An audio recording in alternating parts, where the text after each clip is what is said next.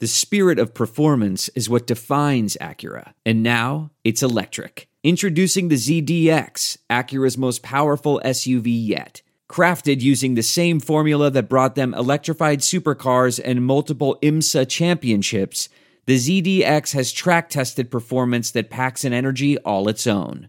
Unlock the energy and order yours at Acura dot com.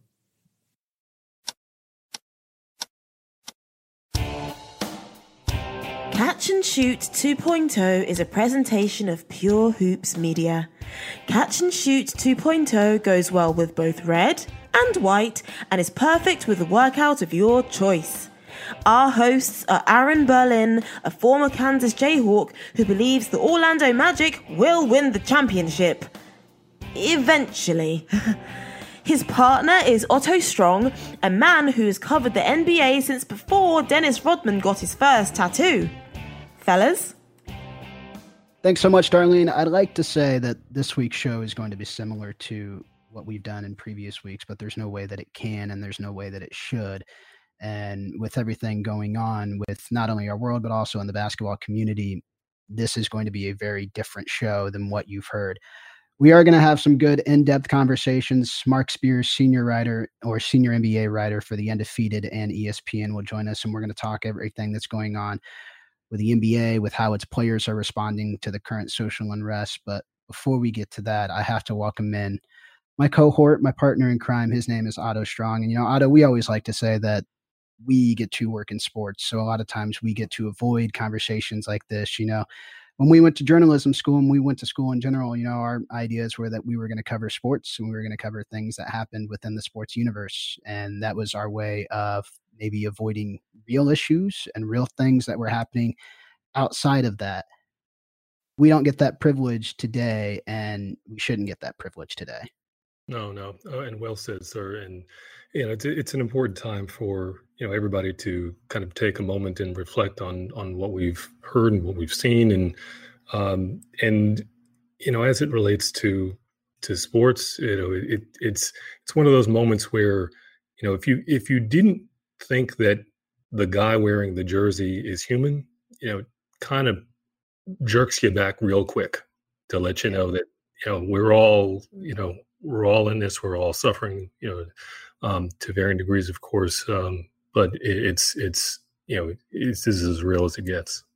Yeah. And this is really the first time that I've had my eyes open to it, you know, to be honest. Um, I, I'd like to say that, you know, I, I've, I haven't been ignorant, but, but I have been, you know, there's a part in this conversation that we had with Mark, and full disclosure, we taped this before we did the open of this show, but there's a, a point in the conversation where he goes, why did it take us to get to this point when things have happened in years prior? You know, this isn't the first instance. And, you know, when I was listening to that, that hit home for me because it was the first time that I can remember being as outraged, frustrated, and just angered as I have been the last few days. And, you know, it's, it's part of a bigger problem. And it's it's part of a bigger issue of not recognizing and being ignorant to those things. But uh, for, for the people who will stick around for that conversation, it's a very eye-opening one. It's a very deep one. And I, I thought that it was very heartfelt on all th- all of our ends. Mm. Yeah, well, well said. I mean, um, it, it's just, um, you know, I just feel like rocked to my core.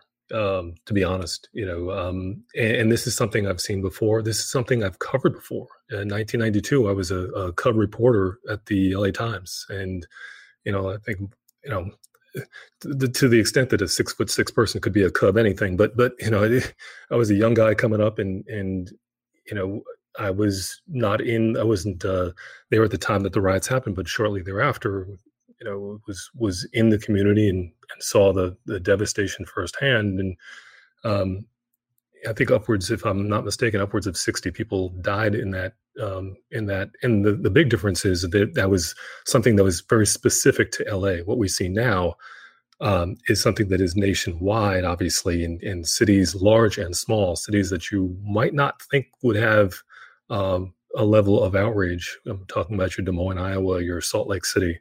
Um, but, um, but again, it's something that has, has, you know, gripped the nation unlike, um, and I've seen a few of these, but unlike anything I've experienced before. Yeah, to see semi-trucks just barreling towards crowds, to see protesters with their hands up being uh, pepper sprayed and, you know, taken into custody. It's it's not okay. And it's a conversation that needs to happen. And it's a conversation th- that we will have in this show. Um, but before we get to that, Otto, um, you, you know, we did get some um, news earlier today from Adrian Wojnarowski that is N B A related, talking about the season essentially beginning at the end of July, kind of traveling towards the end of uh, October. You know, that that's essentially three and a half months of basketball to get to the conclusion of, of a season. It feels long, especially when you think for those teams that play all the way through October, where do you even start the next campaign? You know, um, we're getting too far into this almost.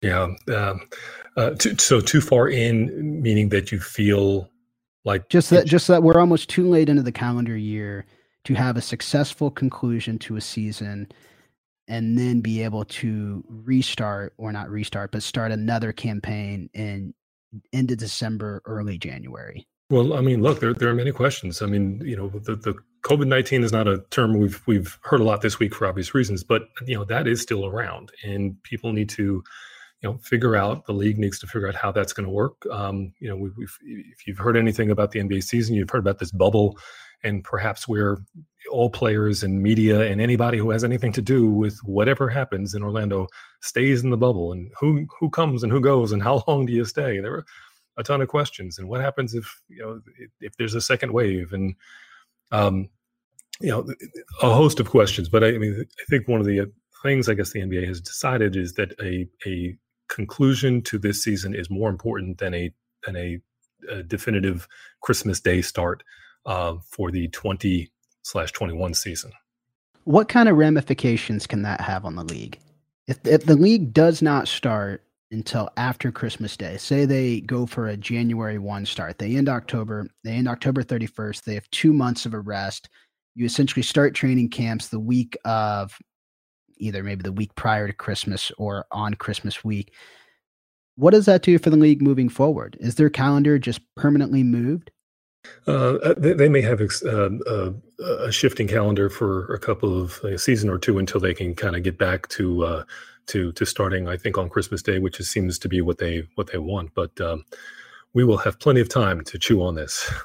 Absolutely. Future conversations of this, but there's a bigger one at hand.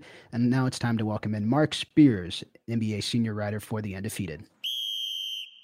Well, I have the distinct honor of introducing today's guest. He is a man I have known for twenty years, if not longer. He is Marc Spears, senior N B A writer at The Undefeated. Marc, how you doing? Oh, man, I've had better days. All right. Well, I, you got to laugh to keep from crying, you know. I uh, I could I could understand that. I, d- I definitely have had better days, but um. You know, let's hope that sometimes with pain will come some some joy, and the people that I think are really finally ready to to help um, Black people, people of color, um, or inspired to um, really do when the hashtag starts dying off and uh, the dust settles and the uh, the protests stop. Like I'm. Really curious to see, you know, where we are a year from now and see uh, who put their, you know, money and effort and time and, and heart behind all the tweets and posts and, and words of today. So, so Marc, before before we get to the to, to that point, I've known you, like I said, for for for quite some time, and unfortunately, we've seen incidents like this for for far too long. Yeah. What have you seen within the last week from from a player perspective that has kind of either surprised you or shocked you or made you think that this might be different? I think from a a player perspective, I think the difference is social media makes you too comfortable.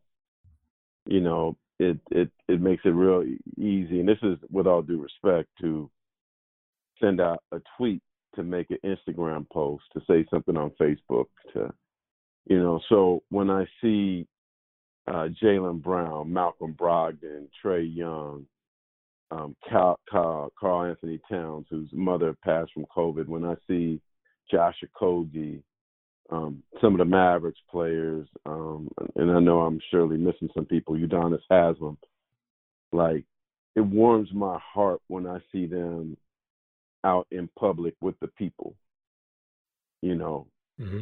getting a bull, getting a, a bullhorn or megahorn or whatever you call them, and and, and speaking to the people and, and telling them, hey, let's do this peacefully. Let's let's protest with um, a passion and a purpose and, and a plan.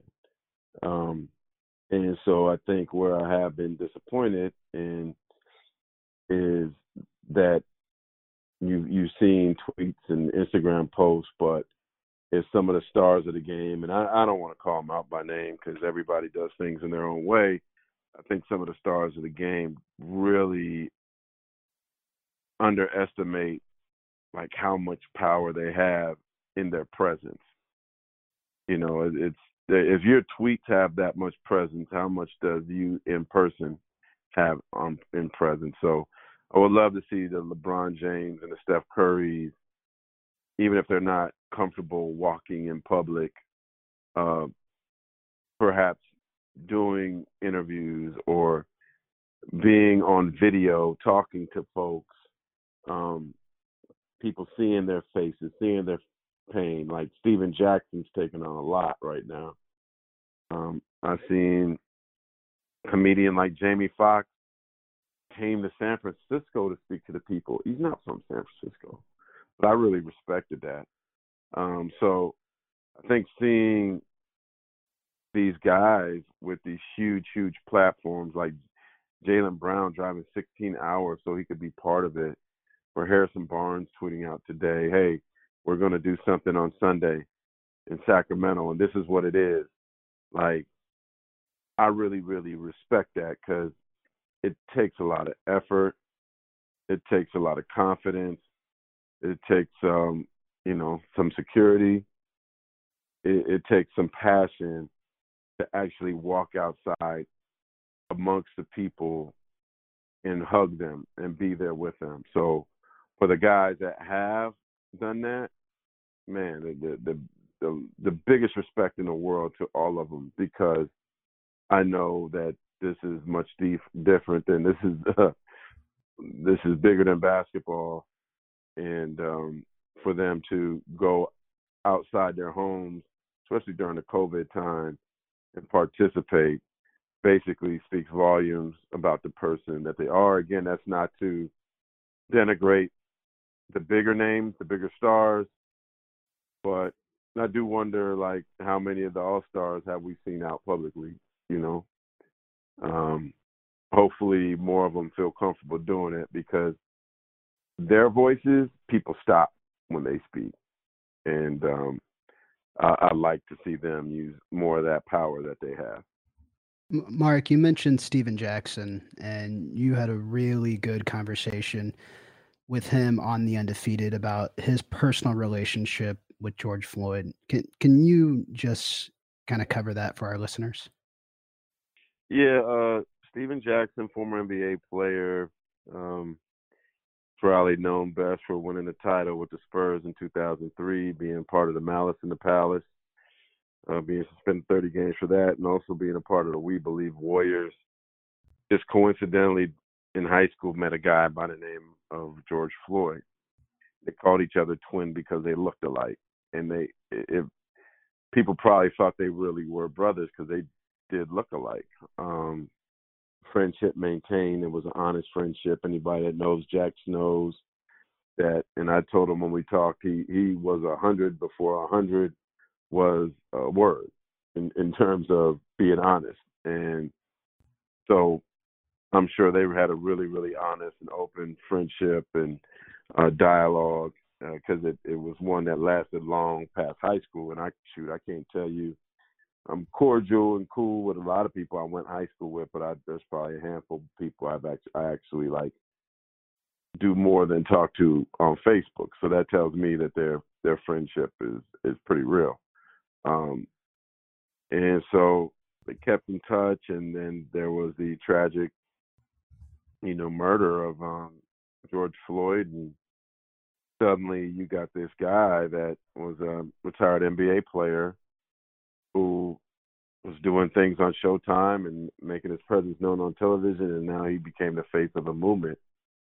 And oftentimes in these kind of things, the person that ends up being the face doesn't ask for it. It just happens that way. And so his friendship with, you know, George Floyd thrust him into a spotlight. Jax has been in Minneapolis since. Um, did a press conference last week in Minneapolis. Was doing a lot of press, whether in, in person or on the phone or on Zoom or whatever, I G Live. He's, he's been a huge, huge presence. And I think the thing that's also been impressive about him is while he was known for his um, passion and his his fight and his win by any means necessary kind of style of play, um, even with the Big Three, we forget he played for the Big Three. Um, he's showing a lot of compassion right now, a lot of strength, a lot of love. Uh, he made a point to tell me that there's been somebody of every race that he's told that he loves them. How many people could say that?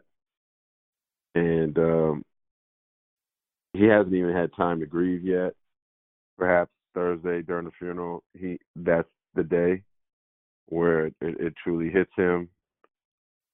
But, but I mean, Jax is, um, I think, by the grace of God, been the right person to have in front of this uh, front of this movement. Where do you think we go from here? You know, you talked about a year out. What is, in your opinion, what does four to six months look like? If that's it. Oh, Otto. How how uh, Otto, you hit fifty yet? Are you close? Uh, I did. Okay, you got me beat by a few years. I, I haven't hit fifty yet. So, Otto, if I'm out of pocket, tell me I'm wrong. Uh, our George Floyd was uh, Rodney King. Right. Meaning our generation. Yep. Exactly. Um, for my parents, your parents, it was civil rights movement. For my grandparents, it was their whole life, you know. Um, and we could go back four hundred years. Um, so I think the thing I like to talk to my sister, Courtney, if she listens, and like, uh, love my sister dearly. And she, she, always has some really good perspective that kind of surprises me sometimes, you know, because she, she could get emotional and heated. And, and so I think the question that I, I think would be, I would love to see answered by all my friends who are white that I know, like the Bruce Bernsteins of the world, like are good-hearted people regardless of race, you know what I mean? Like, I, I I feel like Bruce Bernstein would, if I needed help, he'd be there for me. You know what I'm saying? And race has nothing to do with it. He he just, that's just him as a man. He'd be there for me. Um, but I would even ask the Bruce Bernsteins of the world, like, why is now different for, like, white America? Like, why didn't people pay attention to Colin Kaepernick and, like, pay attention to his real message? Like, it was it was blinded by the so-called disrespect of the flag when it really had nothing to do from the, with the flag. It had everything to do with fighting against police brutality and using that, you know, kneeling during the song. And I, I think that probably media at large, as well as the N F L, owes Kaepernick an apology, whether it's the C N Ns or my company or all the other sports channels or all the other news networks, for not accurately portraying his message. Instead of sticking to the core values of his message, it was always uh, kept getting turned back to the flag and why you're disrespecting the flag. Like, I think Jerry Jones owes Kaepernick a huge apology. All the N F L owners owe Kaepernick a huge apology. Uh, Roger Goodell owes him an apology. Like, he'll never, I don't think he'll ever play again. but I spent time with Colin Kaepernick, and yeah, there's been some missteps. Um, perhaps what drives me most nuts about his movement is we don't hear from him. Like, I'd love to hear from him right now. Sure. I know he's he's, he's smart and he's eloquent and he has some amazing things to say, and I wish he could be on the forefront of this too. Like, his silence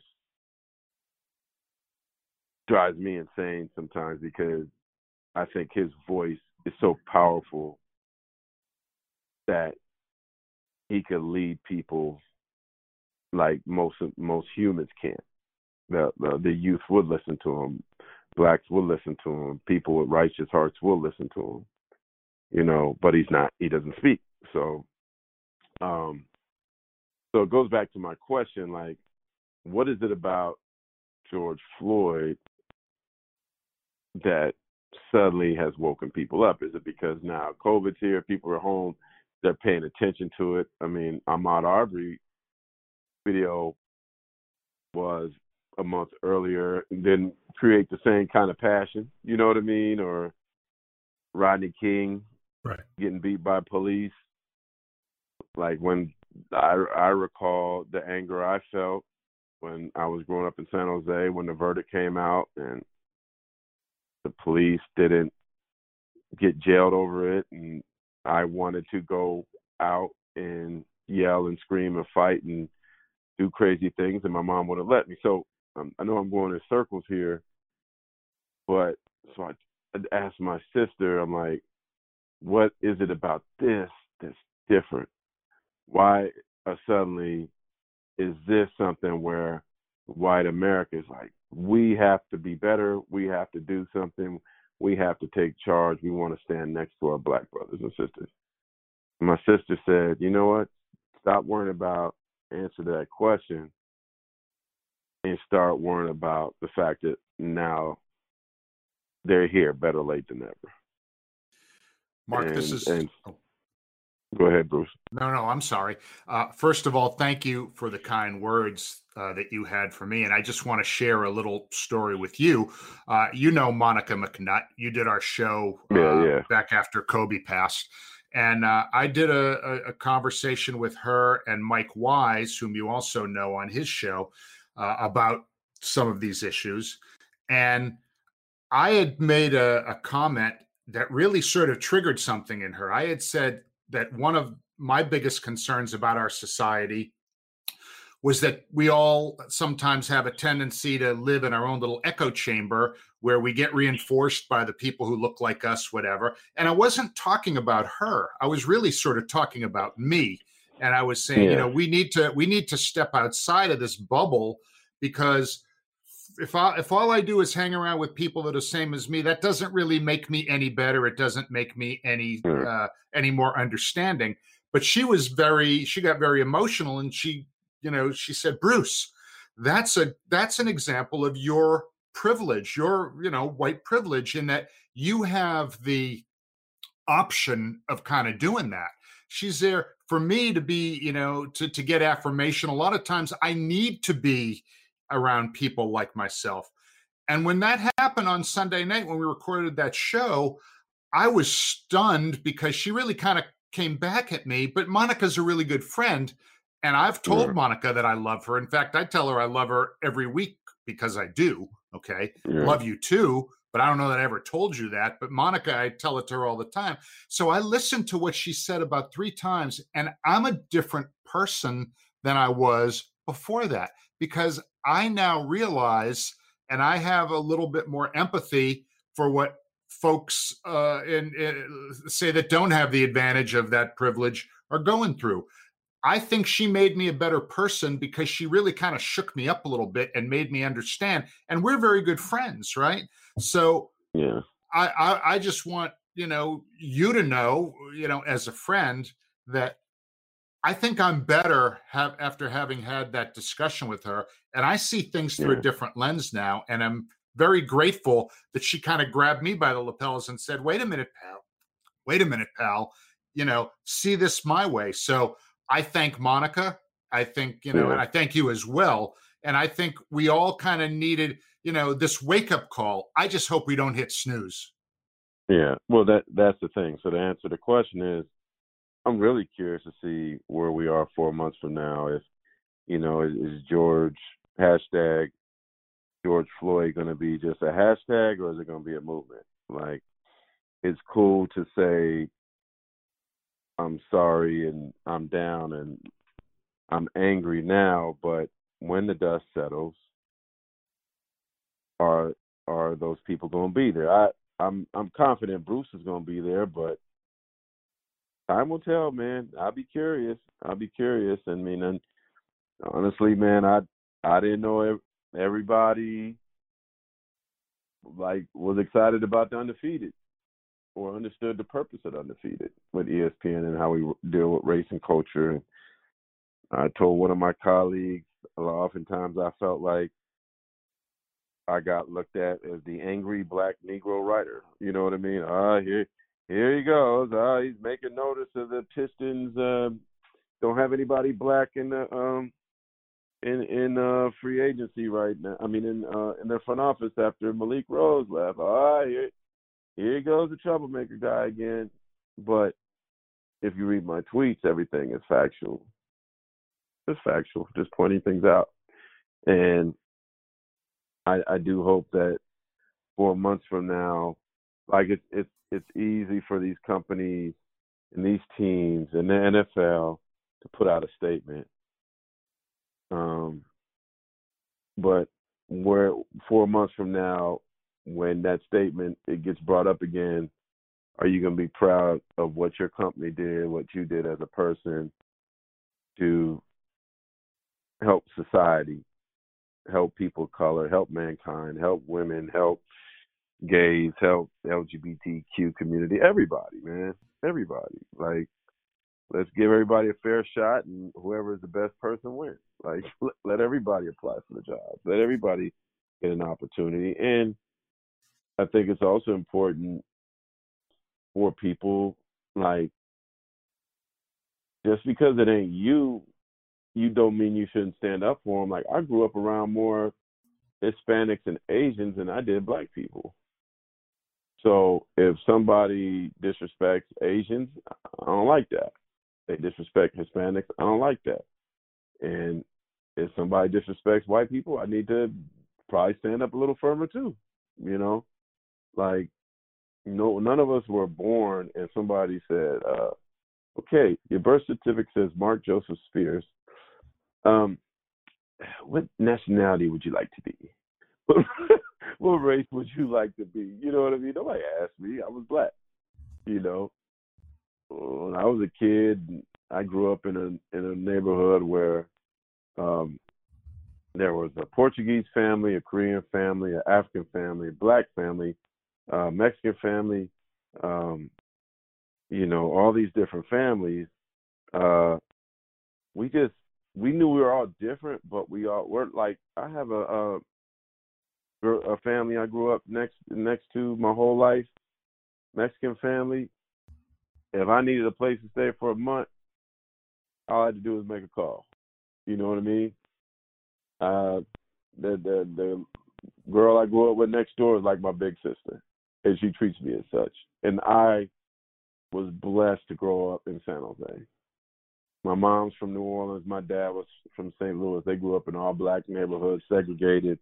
So I was fooled to think like the whole world was like San Jose, was like diverse like that, till I visited New Orleans, till I visited Saint Louis, till I went to Foothill College for junior college, and suddenly I was the only person of color in a lot of the classes, and, and I got woke up. So I just hope that that fire that not only just my white brothers and sisters, my Asian brothers and sisters, my Hispanic brothers and sisters, like that fire that they feel today, that anger that they have today, that it don't it don't stop. Yeah, absolutely, Marc. That was that was really powerful, and I really appreciate you um, saying those things. And you, you know, you you mentioned the Undefeated and its purpose, and how, you know, it, it's not just looking at sports through a single lens, but it's looking at everything around it. your piece on, on Devin George was really powerful, not just the way he spoke, but also the way he articulated the fact that while we are mourning as a nation and we're angry as a nation together, the riots are certainly not helping. They're glossing over the message. It really, it was really interesting to talk to him um, because he's from there and he has properties and he's a black man and he's met George Floyd and he's been on that corner where the murder happened. Um, so it, it was unique because he got hit in a lot of different ways. Um, you know, uh, Devin George is from Minneapolis and now resides half of the year in Sacramento, where his wife is from. He has three young boys, black boys, so it hit him that way. So, but I think what really bothered him was that um, he he doesn't uh, think that a lot of people realize, like, and I, I realize this living in Oakland, like how hard it is to get certain like stores, grocery stores and whatnot in black communities, in underserved communities, and, you know, different communities. Like I live in East Oakland, ain't no Target in East Oakland.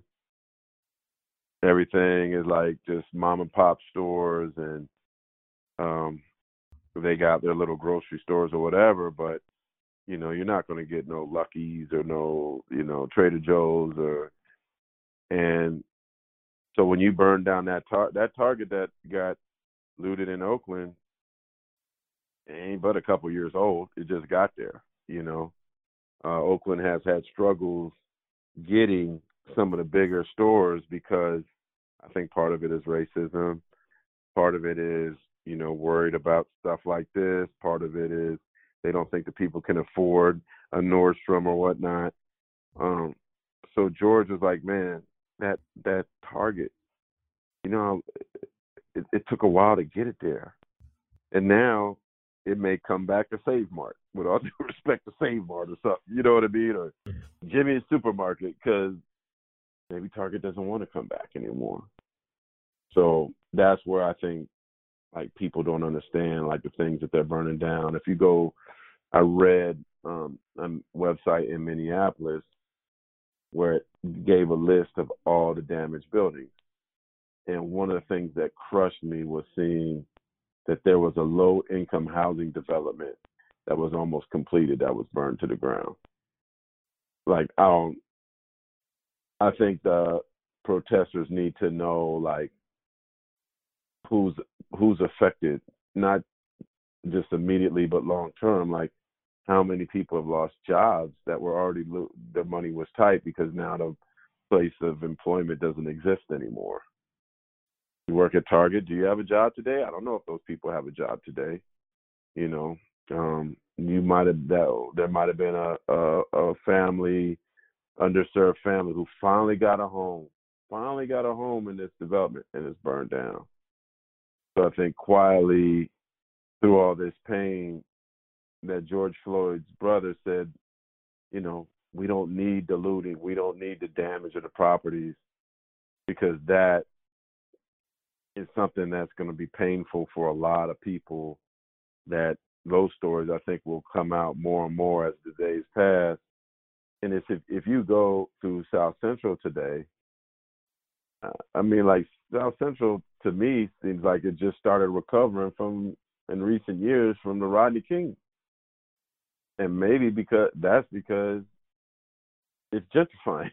Like, you know what I mean?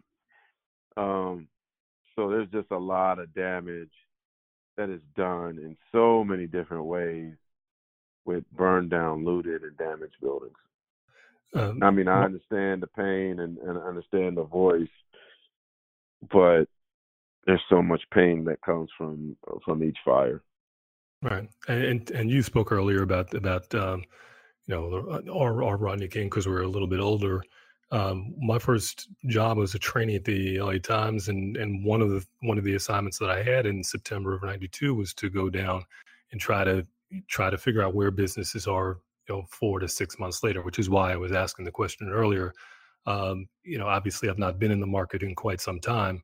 Um, Um, but but it, it is something that that we, the the institutions that are that are media, are going to have to hold people to account and come back and and you know continue to ask the question as to you know what is happening and and how are things changing.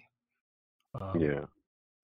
Um, switching gears a little bit, I'm just and I, and I know this is a hard pivot and a hard turn, but I would would be remiss if we didn't ask you or get your thoughts on on where the state of play might be with respect to the season, which I know it's it's trivial in the grand scheme of things. No, we can talk. We talk. We, we, we were righteous. you you, you we always went, we are, went, and I've always been. yeah, but, hopefully people don't turn deaf on me, man. I just I just want a better place, man. Yeah, totally, totally get that. Um, with respect to a, a season, whether it's the close of this current season that's still going on or or the start of a new one, what is what does your crystal ball tell you? Well, the crystal ball shows something different every day. like it's, it's so fluid, man. Every every day it seems to be something different. And so uh, my esteemed colleague, talented colleague, Adrian Wojnarowski, has reported that it, uh, they're expecting a twenty-two team league that probably start, I mean, twenty-two team um, finish of the league that probably will give some couple teams in the East, maybe four teams in the West, an opportunity to make the playoffs and keep eight teams at home. Um, it just seems so long to me because they're talking about maybe the finals end in the middle of October, which basically means when the next N B A season would start would probably be January, right? Um, because you're going to have to give them some time between the two seasons. Um, but I, th- I think what the N B A wants to do and why it's pe- like people are like probably thinking like, why is it pushed back so far? I, I, I'm guessing that the N B A has decided that that's the furthest they could push it back. And it gives them more time to learn different technologies to fight against viruses, whether it's on the court or the ball or the venues to, to figure out the right, right way to do their uh, village at Disney, um, to hopefully maybe come up with a virus uh, repellent, uh, you know, solution to the coronavirus uh, cure, which I I don't know if it could come that fast, but nor should we trust something that fast. But that's uh, so why that must be the furthest out that they could push it. Um, So you're basically talking about in August and September. Like, it's funny, Otto, you've been around the N B A a long time.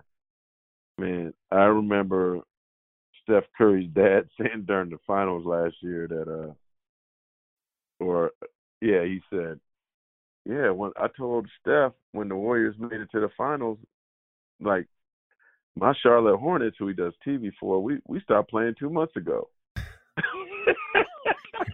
Exactly.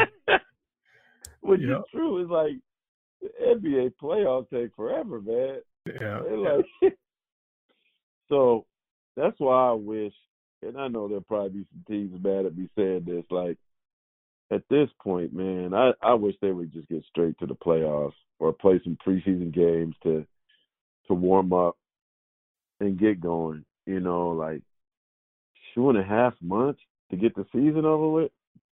When you're going to be in one place the whole time,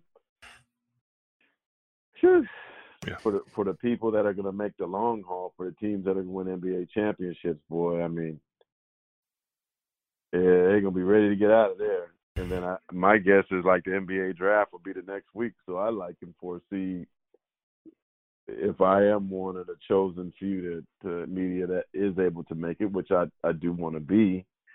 I could see us being in Orlando for three months. Well, if you're in Orlando for three months, Mark, make sure you say hi because that's that's where I'm currently at, and you know I, I can attest to this. But, the but happiest you know place on know, earth would get tiring after I three can. months. Like, I don't even, that's true. I don't know what the rules are. I don't. I don't know. Can I leave the bubble? Can I go? You're just confined to the bubble Disney at all pass? times. You're there. Yeah, yeah. You're in I it. I talked to Charles Davis, who who lives out there, and he's like, "Man, you want to get away and my, I could cook some barbecue at the house. And you're welcome to come. And like, I was like, man, I'm trying to, one, figure out if I could get there, and two, if I'm stuck there. Like, I don't know, I don't know what what the rules are yet, or if I'm going to be part of it. I hope I'm part of it, but boy, this is a, a unique year, to say the least. It really is, you know, Mark. And the thing I keep going back to is, you know, I, I have a lot of friends who work in the professional baseball industry. You know, the thing they're talking about over and over and again is they don't even know if they're going to have a season because their owners and their players and their league can't come to any kind of a conclusion. Why do the players and the league seem to understand the greater good of this far better than any of the other leagues? Or am I just misinterpreting that? Um. I just think they got the best leadership. Like, Adam Silver is excellent at his job. Well, imagine if he was president right now. Um, uh, Mark Tatum is an excellent number two who could easily run those other leagues. Um, it all starts at the top. And with all due respect to the other commissioners, N B A just got it, has it. They just have it. They have, uh, they understand the strength of their community, strength of their players, uh, the diversity of their players, the diversity of a league that is represented all over the world. Never has taken, um, you know, uh, that for granted. And uh, I just think the rest of the leagues in, in, in North America, and I'm not going to speak for the Europa or Champions League or soccer. I'm a big soccer fan. Go Arsenal. But um, I, I don't think that anybody can compete with the leadership in North America that those two guys give. And Mark, we also had... And, and, and that's not to say that all thirty owners are, are, are, are for the cause. I definitely won't say that. Yeah. But you asked but me they, about... But they all seem to be driving towards a common goal. You asked me about the guys goal. that run the league. You know, the owner ownership...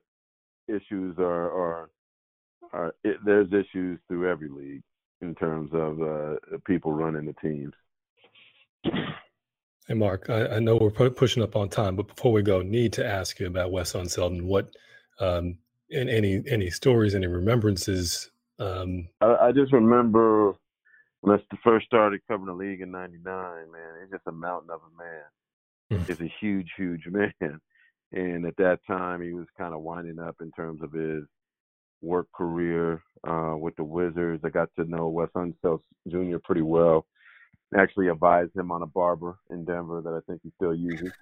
Um, and he's just a, a solid, great, just poised man. And I know he got it from his father. You know, um, Wes Unseld was a phenomenal rebounder, perhaps the greatest rebounder in N B A history. Um, was a champion, uh, the patriarch of the Wizards, Bullets family. Um, he was a coach. He was a general manager. He did things that a lot of uh, blacks during his area, era didn't get the time to, so he was a pioneer in that regard. Tough guy.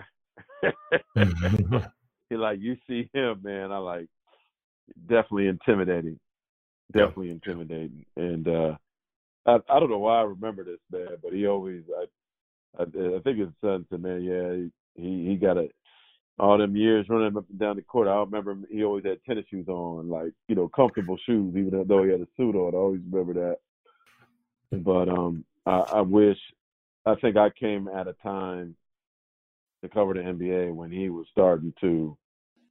Uh, move on to the, you know, the retired part of his life. So I definitely get, didn't get the opportunity to speak with him like, like I would like to. But, boy, I respected him. And I know he, he's had health issues for a long time. But um, I'm glad to have met him. I definitely know his story.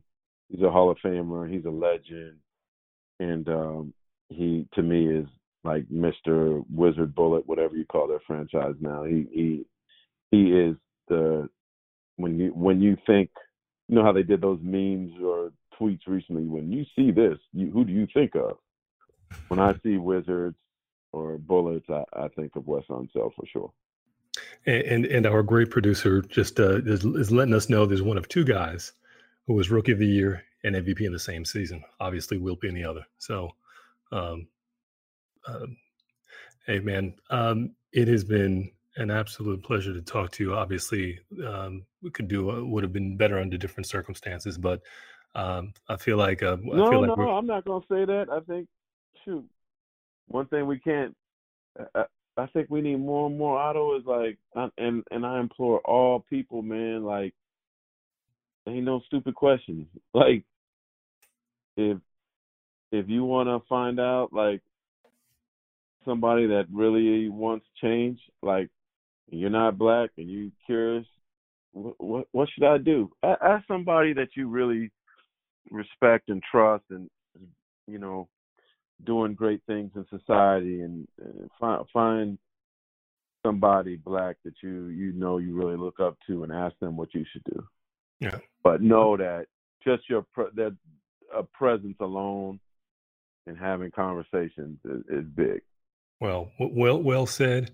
And uh, if you do wind up in the bubble, if uh, you don't have too much else to do, we may call on you if you don't mind to have another one of these yeah. chats. so, uh, but. All right. uh, But, uh, hey, once again, Marc Spears, senior N B A writer with The Undefeated. Thank you so much for your time, sir. Pleasure. All right, man. Good time talking to you guys as always. Special thanks to Marc Spears for taking the time and joining us on a very candid and open conversation that I thoroughly enjoyed, and I hope the rest of our listeners thoroughly enjoyed. And at the end of the day, I hope everyone takes something away from this. If you enjoyed this conversation, we're having multiples like this across our podcast network, Pure Hoops Media, this week. Uh, So if it's something you want to dive in further to, we hope that you do, and that we also hope that you take a listen to the rest of our programs.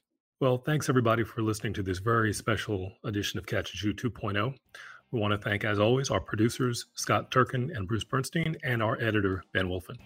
And uh, one final thought, as we, as you know, you uh, hear from me around this time, we want to just continue in this in these crazy times to be smart, be safe, and be respectful of others. Peace be with you. Catch and Shoot two point oh is a presentation of Pure Hoops Media.